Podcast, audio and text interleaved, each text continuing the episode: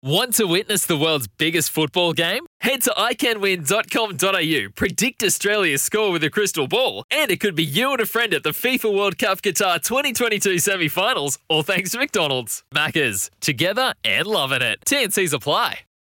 G'day, Mike Hussey here, but you can call me Mister Supercoach. K F C Supercoach B B L is back and there's twenty-five grand up for grabs. So what are you waiting for? Play today at supercoach dot com dot a u. T's and C's apply. New South Wales authorisation number T P slash zero one zero zero five.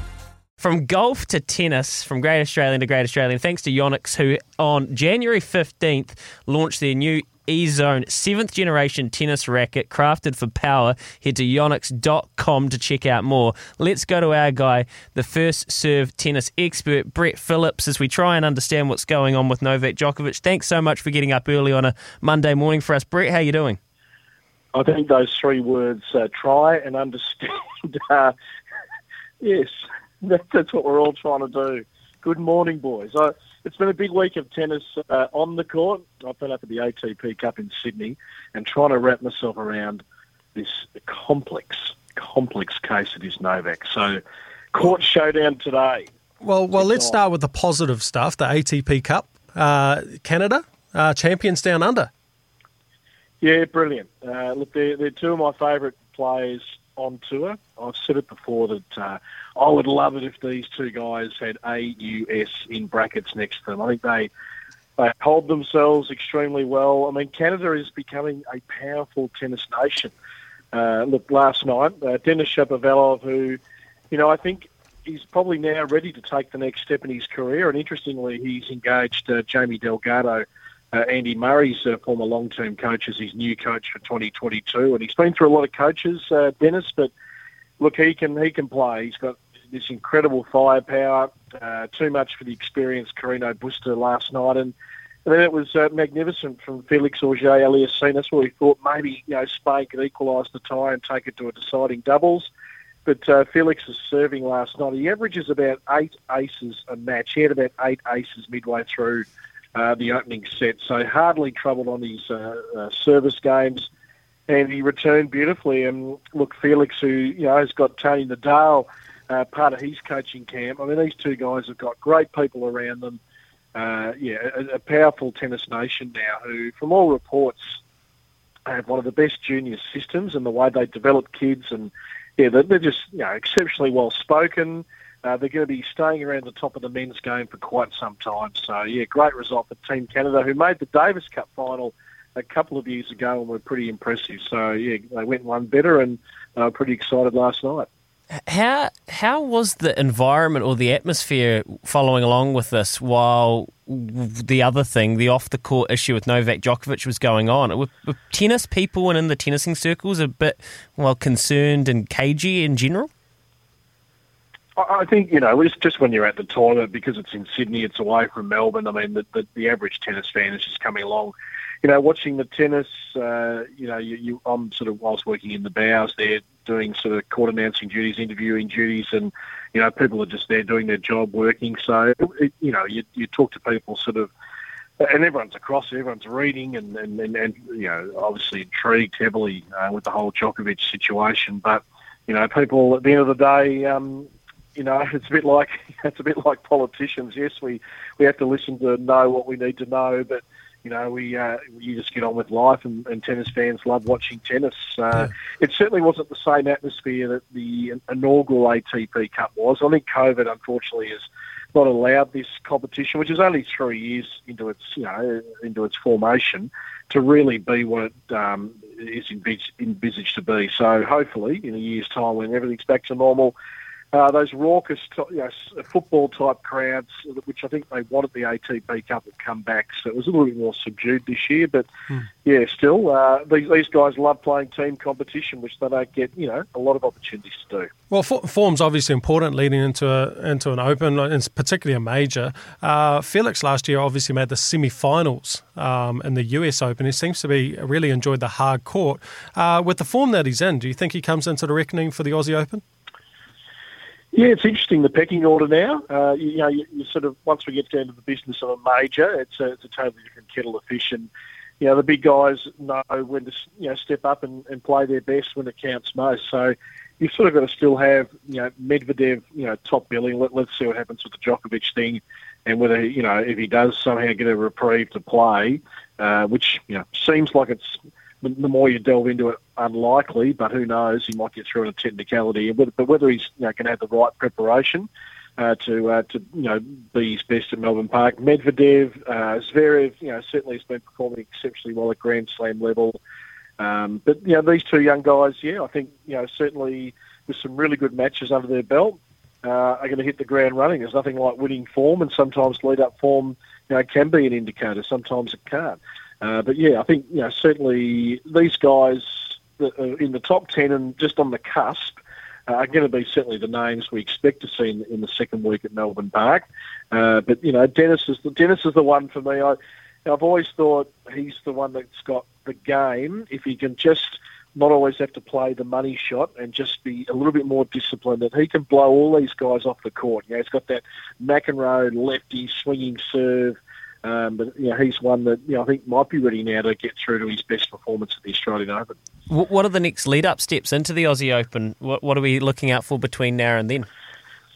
Yeah, so Sydney, uh, which had the Sydney International for a number of years, and then the A T P Cup replaced that, but because the, the whole uh, summer of tennis calendar's been affected, obviously you guys, you know, the Auckland tournament has been paused for a couple of years, no tournament in Doha, which hopefully will all get back to normal next year. They've created this extra tournament and brought it back as the Sydney Classic starting today. There'll be another tournament in Adelaide, uh, which has just put on a fantastic Adelaide International for the men and the women. So they get two weeks of uh, top-class tennis. And then the Australian Open qualifying gets underway today as well. So, you know, these guys who are lower down the pecking order are going to win, you know, three matches. Qualies is, uh, is tough, uh, but a spot in the main draw of a Grand Slam is a bit of a life-changer for, you know, men and women who have never uh, had that um, privilege of playing in a major, and the pay packet is uh, significantly higher than what they'd normally be accustomed to. So, and then you've got the top players who now will come to Melbourne and, and not play that week leading in, but just do a solid training block and, and get themselves right. So, yeah, plenty of tennis this week before we get to uh, the main dance. Yeah, I, I guess, Brett, as well, I don't want to end on a depressing note for you. I know you're uh, Novak'd out, um, but I guess we do have to touch on the what's the latest yeah. things that have come out in this saga. It's hard to know where to start. There, there, there is just so many layers to it all of what, of what the lawyers for Novak Djokovic are, are fighting and what they're claiming. Uh, obviously, the federal government tried to get an extra two days to put their case together. The federal court judge knocked that back. He wants to hear it uh, today. Um, it's it, it's extremely complex, and I think the the, the the best way of trying to summarise it, there's been a just a huge miscommunication from everyone here: federal government, state government, the medical authorities here in Victoria, uh, Tennis Australia for their part. Uh, are under enormous heat, and probably the naivety of Novak Djokovic himself and his team not to dot the I's and cross the T's at their end. So it's um, it's quite unbelievable to watch, really. I mean, there's a, a huge school of thought from uh, a lot of people that, you know, he could maybe get through on a technicality, or or possibly that, you know, the federal court judge who will go at his speed. I mean, Tennis Australia want this wrapped up by Tuesday, you know, purely for the logistics of their tournament. So they've put that claim forward. But there is the possibility that uh, the judge could extend this case, which would mean he stays in Australia and could possibly compete in the Australian Open while the lawyers thrash this out, which then becomes all sort of, you know, null and void if he's allowed to play uh, the Australian Open. Now, the timelines don't quite add up, that is for sure. Certainly T A's under enormous heat for the information they provided the players, in that they stated uh, that you could possibly, if you were, were applying for a medical exemption, that contracting COVID in the last six months was a reason. Now, obviously, the federal government and um, their medical authorities uh, have heavily disputed that. That's not a valid reason. That's why he was pulled up by Border Force. It, look, it's just mind-boggling how he was allowed to jump on the plane in the first place. So I think everyone's got a little bit of egg on their face here. Uh, and you know, you'd have to you, you've got to sift through the thirty-five page document, which you know, is is pretty lengthy from his lawyers. He's a pretty powerful figure, obviously, in world sport. But uh, look, there's every possibility if uh, he if he won this case, that he could be detained again. And, you know, so you feel like it's just going to it's just going to drag on.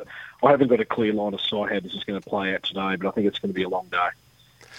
Brett, um, we were having a conversation just before. Is Novak Djokovic one of the least liked GOATs of all time?